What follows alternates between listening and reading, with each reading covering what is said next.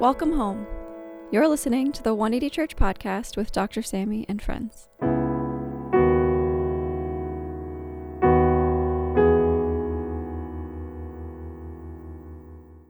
Today's sermon is given by Dr. Sammy D. Kim, a co founder of 180 Church NYC, a bioethics fellow in global health and social medicine at Harvard Medical School, and a regular contributor at Christianity Today. So, for our fif- for our fifteenth or tenth, I, I don't remember. We've been married for a while now, so, but uh, for our tenth, I think anniversary, we, we went to Europe for about thirty days, and we stopped by Paris. Here's a picture of my son and I. There you go. And um, so, in my right, that's Nathan. I mean, he's a lot bigger now. Uh, the teacher said he's actually five seven and a half. They measured him. He's taller than my wife. He's almost getting there. He's catching up. But I'm still the tallest person in the house.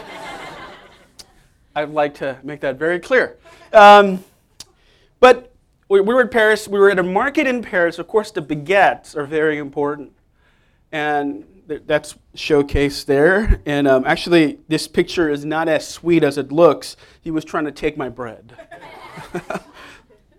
but um, a lot of times, my youngest one, he's seven now. That he, there, he was I think like three and a half.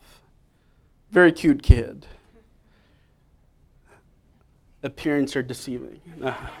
but um, a lot of times, Josh will ask very difficult existential questions, like when he sees a picture where he isn't, like a family picture, or just me and Nathan, like this picture in Paris, he'll ask me, Was I with mom? Because for him, to his calculation, he always existed. He cannot conceive of his preeminence before he was actually a sentient being that was conscious of himself being in this earth. He, could, he can't understand a moment when he wasn't. So he contemplates about this ontological existence that he was somewhere else when actually he wasn't at all. And so these questions about, hey, dad, where do babies come from? Obviously, Trader Joe's. Why do you think there's a line outside in the city? They're trying to get babies. Or more expensive babies, they sell them at Whole Foods, but most people can't afford them. But um, so the question of ontological existence comes with kids. And you know, the thing is, as we move into a new season of students coming back and international students and everybody in new environments, what I like to do is try to frame the idea of new life and the idea we're transitioning to where spiritual babies come from. What does new life look like in Christ?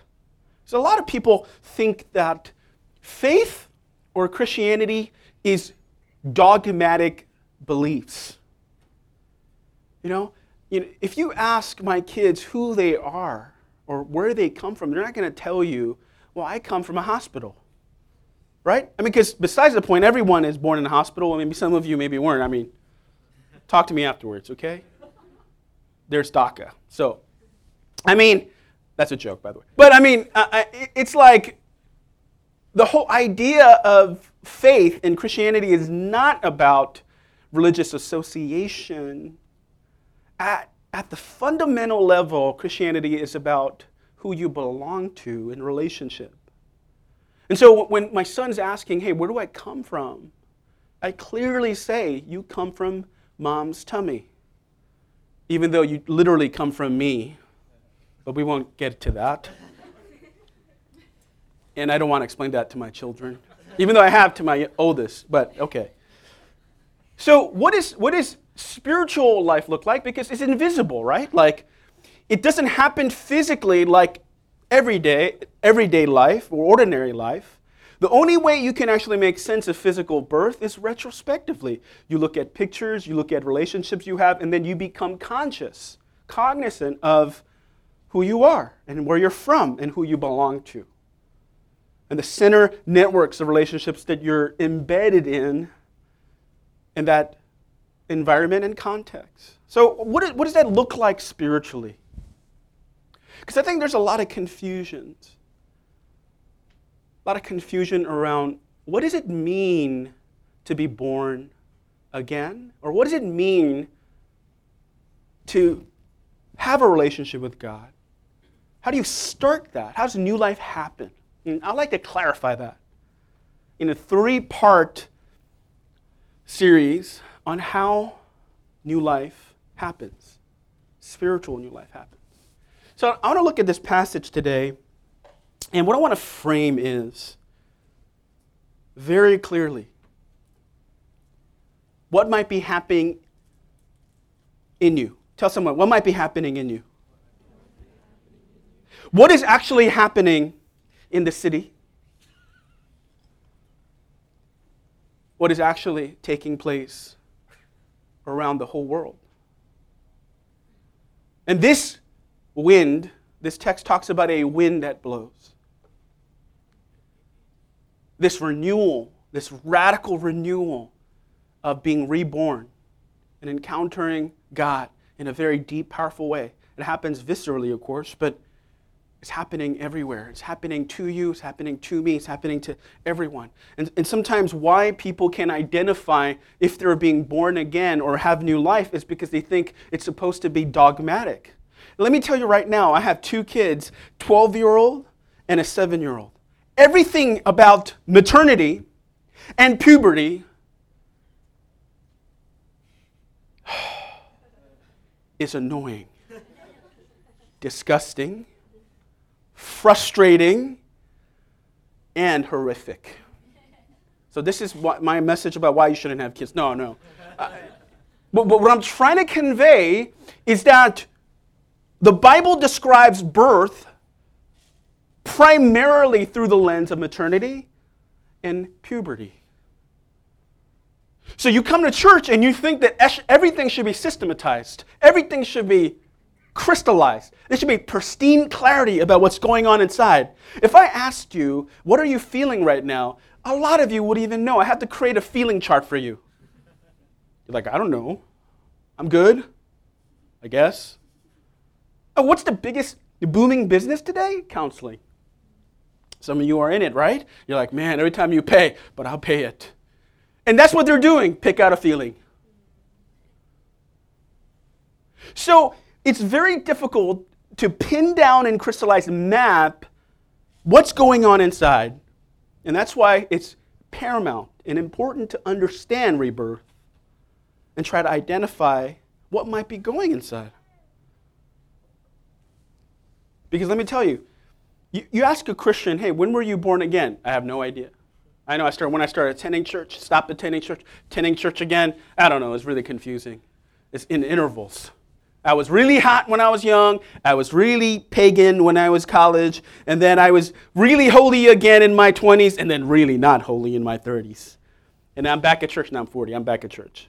That's basically the story. A lot of times, the intervals. So when does new birth happen? So we got to pinpoint it. So let's look at this text. So look at this first thing. Nicodemus is around church because he's a pastor, he's a scholar, chief scholar. So he's around religion, he's around religious things, he's thinking about it, and he's around a religious community. Yet, like many nominals who grew up in the church and who haven't, who are seeking, you know that if it's in right, if it isn't right, you know it's, something is missing. So he goes, Now there was a Pharisee, a man named Nicodemus, who was a member of the Jewish ruling council. He came to Jesus at night and said, Rabbi, we know that you are a teacher who has come from God, for no one can perform the signs you are doing if God were not with him. Jesus replied, Very truly, I tell you, no one can see the kingdom of God unless they are born again. So here you see Nicodemus being drawn. Tell someone next to you, drawn. Yeah. He was pulled. There was a propensity, even though he was a religious leader, scholar, it, something was missing. Something was off. There were questions that was happening in the moment in his context that warranted this question. What does this man have that I don't? And he was drawn. Know, we did a survey of our church, various of new pockets visiting our church. You know what the number one trend in the last five years is? Previous research, empirical research on why people go to church is because someone invited them. Right? In our community, the number one way people attend is through Google. We're like, what the heck? What, is our, what are people doing? They're losing to an algorithm. Yeah, well, everybody's losing to an algorithm these days, so okay, feel, you feel better. But, I mean, we have someone that's a, a non church background who is an Amazon engineer who searched for churches in New York. And of course, because our church is a number, we come up first. I knew that when I made the name. Thank you, thank you. Yes. Genius. So, I mean, we have Amazon engineers, we have people attending schools at NYU, Columbia, and other schools. Not to say those are the only two schools. Well, maybe they're the only two schools that matter. No, I'm kidding. I'm joking. I'm kidding, okay? Let me not get in trouble again. Now, so, but um, you have Amazon engineer who, who completely is unchurched. And he said, you know what drew me to want to look into faith were my friends in school. They seem to have a transcending framework about the meaning of life that I'm looking to explore. I'm like, wait, so no one invited you to our church? No. Google. So sometimes we sometimes we could be like, well, we could put the pressure on ourselves. Some of you guys who are already trying to tell people about Jesus, telling witnessing about your faith to others and you're frustrated and you're like, you know, is anyone going to ever believe when in this framework God is already working. People are already seeking and it seems like that they're the ones seeking, right? That seekers are the one taking the initiative. But again, that word like Nicodemus, he was what? Drawn. He was drawn to and drawn by. See, a lot of us, those of us who are believers, don't know this, but God is already at work. Tell someone, God is at work. It's just that we're not paying attention. Are there are other friends of ours who've already investigated faith on their own? They read Lewis, they, they were told about the gospel, they read books, and they're like, you know what? This seems to make sense. I need to go to church. Churches of New York, 180 Church. So, here is the empirical evidence of the phenomenon and interest here that God is already at work in people's lives and God is trusting us with them. And we have to pay attention because God is drawing people to Himself on His own, even without us. We've done nothing. Well, that's not true. We have a large presence online. Those highlights help, I'm sure, and we boost them. Instagram and Facebook make a lot of money because I know we pay them every year. But that is the data. The data says that God is drawing people to themselves. It seems like seekers are taking the first step, but no, it's God is the first seeker. God is seeking his kids. Because to God, and we say this all the time, God doesn't have categories. He doesn't have labels. All he sees when he sees the earth and he looks down vertically are lost and found kids. That's the only labels he counts. Not Christian, not atheist, not agnostic, not any other religious affiliation or political affiliation or your favorite ice cream flavor. He doesn't care. He sees lost and found. So you see the dance, you see the tango. I was very, very tempted to name this message the tango because it takes two to tango. But the beginning partner is God. God is drawing Nicodemus to himself. And Nicodemus doesn't know. It almost seems like he is the only one interested. But you see that? The baby's crying. Just like some of us, there's things going inside. Very prophetic. See? Confirmation. So, what's the first thing? What's the first thing? How, how, how can you identify new life? The beginning of new life? Well, first, here. This is the first thing we see. It's a sonogram. 2012 of Josh. Looks like a little alien. This little alien, I mean, I saw this alien, it looks like me, Look, a little blob. but, you know, Josh didn't realize or know what's going on. He's just, you know, my wife had some cra- crazy cravings. We almost got, we almost got pulled over a couple of times because she couldn't decide salad or hamburger.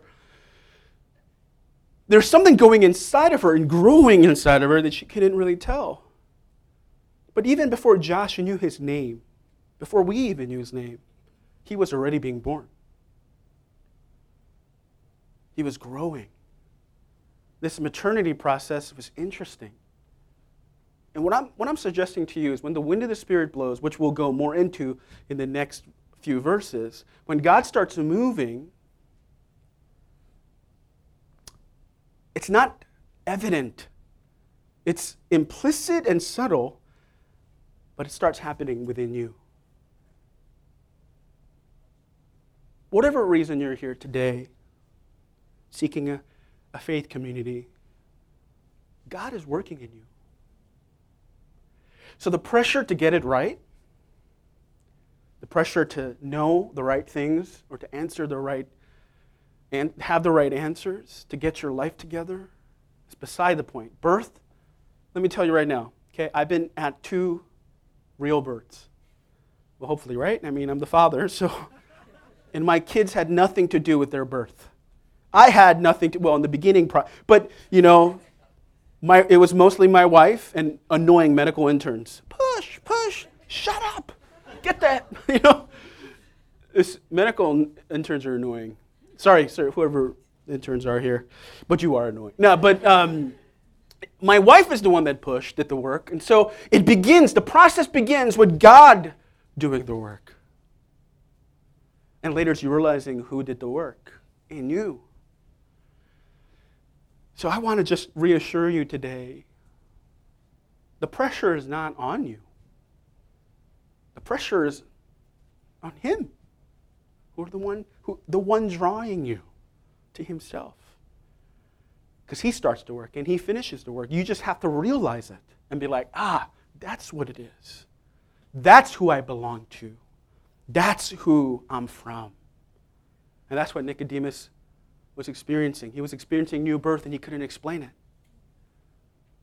He was what? He was drawn to Jesus because something inside was taking place that he couldn't explain, and that's why he had to ask. And I pray that the Spirit of God today would help you see what's happening in you. Amen? So, this is the first thing we learn. We're what? Drawn by what? We're drawn by the wind of the Spirit. I remember when I met my wife in college. People say that when you fall in love, that something is in the air. And I remember distinctively one of our first moments. People used to call her dictator in high school and then also in college. You know Lucy from, you know, Peanut comics? That's her. I remember she took charge. She's like presidential, you know, and um, I was just watching from afar. But something was in the air. And it wasn't love at first sight. And we, we had this exam, and she got this study notes, and she pounded on the table.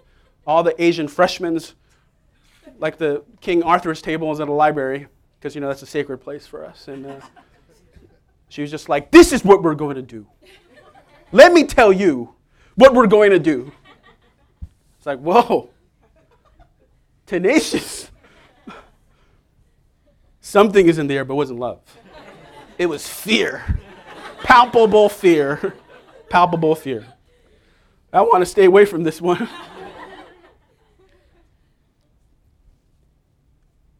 and, and I remember that's how it started. But literally, it drew me. It drew me. And then, of course, long story short, we got together. But when it happens and how it happens, in the room it happened, you, you can't really tell. We're drawn by God. We're drawn by the wind of the Spirit and something in us has a propensity toward a transcending reality. And that's why you're here. That's why I'm here, asking the transcending questions. So I pray that you would be able to identify that you are actually being drawn by God. First thing. Second thing, let's move down. Nicodemus says, of course, of course, what do we try to do when we can't make sense of something that's going on viscerally inside? We try to think about it what? Logically. This is, I mean, I've mentored many guys in my life, and this is what they tell me in every relationship. This is their first thing when they're frustrated with their girlfriends. It's not logical. and I go, You thought men and women were logical? Well, it's not logical. I said, Dude, this is not Vulcan. You know, this is, you can't be Spock in a relationship. Think, relationships are not logical. Tell someone, relationships are not logical. Is it logical to spend $300 on a dinner? Well, you're going to have to if you want to get married. Well, for the least four times you meet, and then you go to McDonald's, right? You gotta, you gotta impress, deceive. That's your tactic. It's your tactic. It's not logical, but when, when something viscerally is happening and you're losing control, and you feel like you can't control anyone or, or yourself, what do you do? You just you go to logic. Well, that's not logical. Kids are not logical. Don't have them. If you want to live by logic or on a budget, no Of course it's not logical. But Nicodemus goes to logic to pretend himself, to draw what? Boundaries with, from his own heart, because he can't explain what's happening. It's a good thing, but it feels overwhelming and it feels like fear. Sometimes a lot of people miss being reborn and it goes into a dangerous territory of saying, no, this is something I want to move away from because it feels overwhelming and it feels you feel fearful. Everything about your life, everything about you is changing. Of course, you're being born. So Nicodemus says, How can that be? How could someone be born when they're old? Nicodemus asked. Surely they cannot enter a second time in their mother's womb to be born. And Jesus like, Nicodemus, you're the chief counsel? You're not very sharp. Of course, I'm speaking hypothetically and symbolically. Jesus answered, Very truly, I tell you, no one can enter the kingdom of God unless they're born of water and spirit. Flesh gives birth to flesh, but the spirit gives birth to spirit. You should not be surprised by my saying, You must be born again. Tell someone, born again. Yes, born again.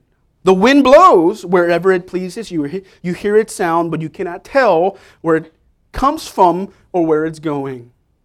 So it is with everyone born of the Spirit. How can this be? Nicodemus asked. So, what's happening in you is invisible. It is visceral, it can be felt, it can even be measured, but it's hard to identify.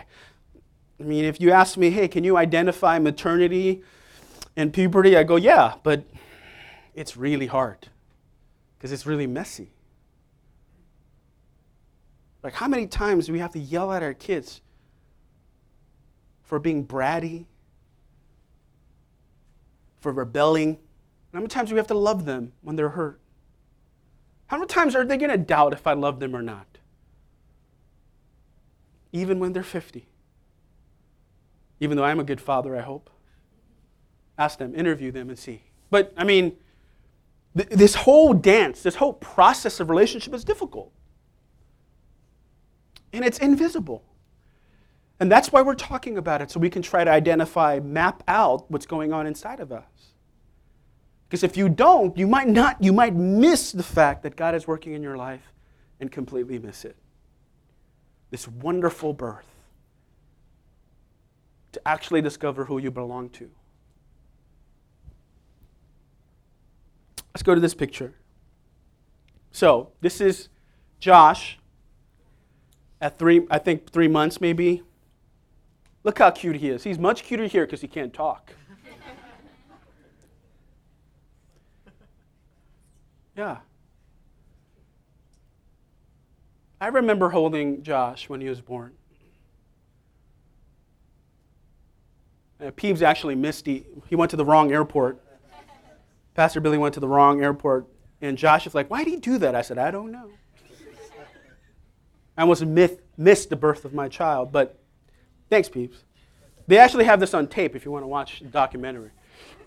But um, I, I remember being there for, for the birth of Josh, and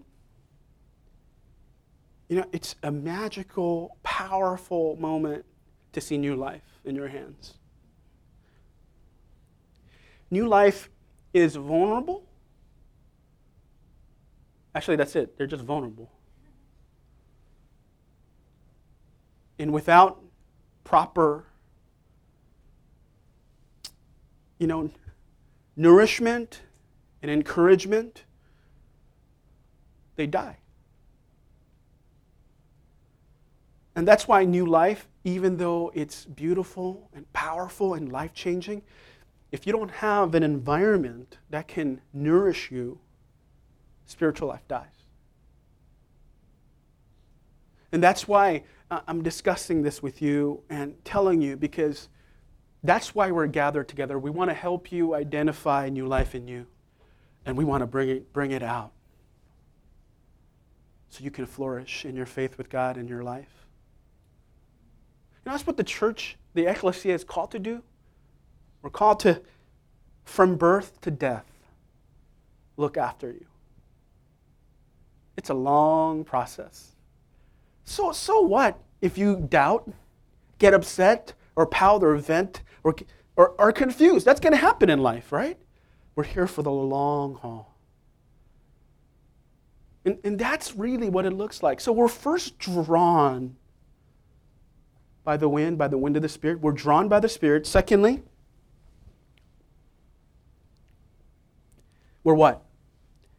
Born through the wind of the Spirit. We're born. And Jesus said that flesh gives birth to flesh, but the Spirit gives birth to spirit. And some of us are being reborn, some of us already have. We're just trying to help you identify what's happening inside of you. And I think that's pretty important. So today, we looked at two things. We're drawn by God to God. And rebirth happens through Him, so the pressure is off of us. But you're here for a reason. Either you're a believer that's going to mature in your faith, in your relationship with God, or you're here in the very beginning stage being reborn. And we're here to help you with both. And that's why Jesus was telling the story of Nicodemus. Now, there's much greater detail about what salvation looks like. Sin, there's that part. We're not going to that. That's the real messy part.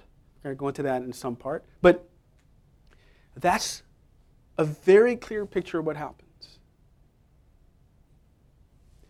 And I remember many of us in this room that have been reborn. In fact, my wife and I are talking about this because one of, one of our you know, families at our church is having another baby, three in three years. The one that was crying there.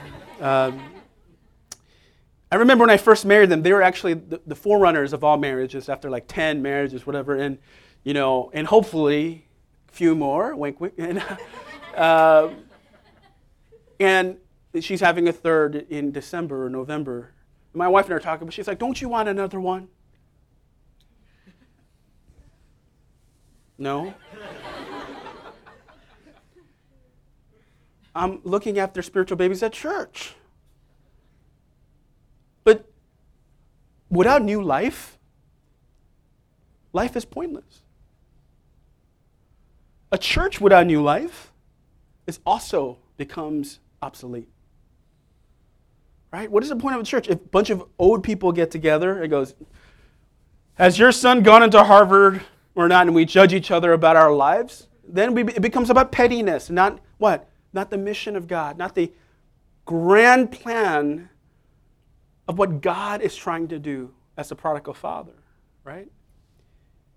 And that's why I want to tell the believers today, before we pray, look around you. It's not even you that's doing the work, it's God. And He's bringing people right next to you from Google. Thanks, Google. And maybe that's what God is doing. God is drawing people to Himself. Perhaps you come here and you're like, well, um, someone invited them. No, maybe not. Maybe you're the one that has to pay attention to what might God, God might be doing in their life and invite them to the story that God is writing for them. And for those of you who are from Google, welcome. We're here to help. We're here to help you make sense of what's going inside of you. So let's stand and pray. You know, wherever you might be with God, close, far, somewhere in between, You know, you might be down God's block, you might be in his front door, or you might be inside the house. Wherever you might be. As God's family, we're here to help nurture and encourage you to find yourself, who you belong to. The one who loves you, the one who made you. And truthfully, until you know who you belong to, all you're trying to do in your life is trying to fit in somewhere. And fitting in is not the same as belonging.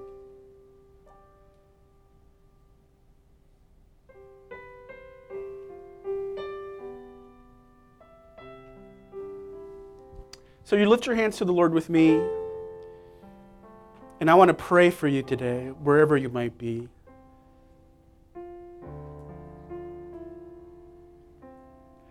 We want to help you get from down that block into God's family.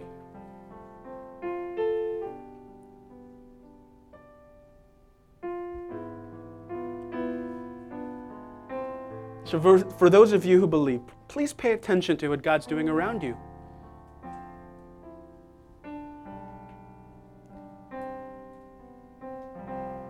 And join Him, restore the beauty in all things.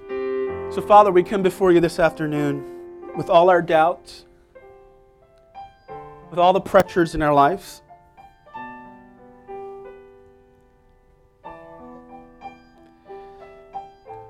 You know, that's what research is telling us about the first world. We've doubled our lifespan. We create new medicines. We've made AIDS and HIV a chronic disease from a terminal one. We have more food, more services than any civilization has ever seen in history. Yet, the number one symptom, the data tells us, is that everyone feels like they don't belong.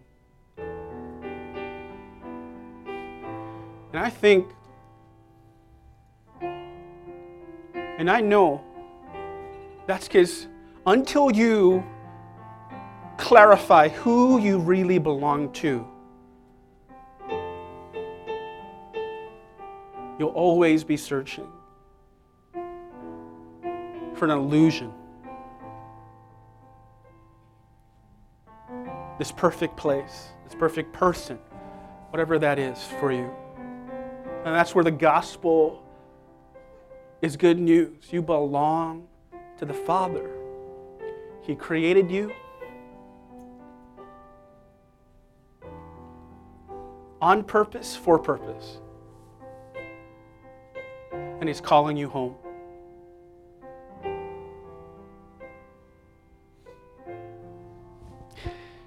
People ask me, What is it about your wife that made you want to marry her? I'm giving you a golden nugget here. So you know when you want to marry someone.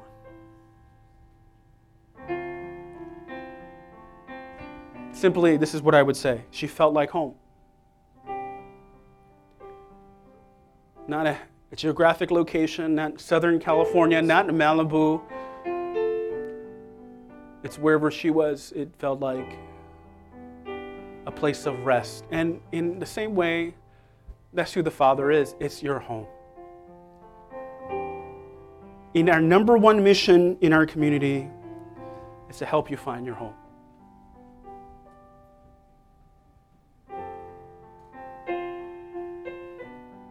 And I think that's when people who are far from God, somewhere in between, would consider themselves a child of God.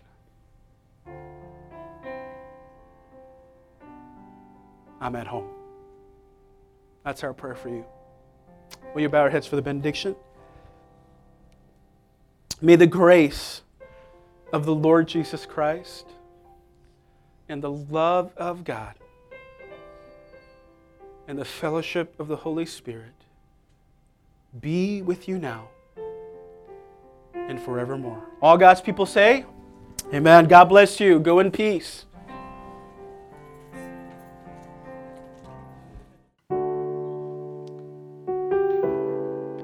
Hey everyone, we just have some community news for you as we end our podcast today. We want to invite you to join us for our Sunday service.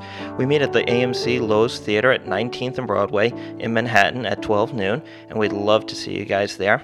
We also have a prayer text hotline where you can send your prayer requests. It's available at 5397 prayer and at prayer at 180church.tv. In the midst of life, if you need prayer, our team is available to lift you up in your struggles, and we're always there for you.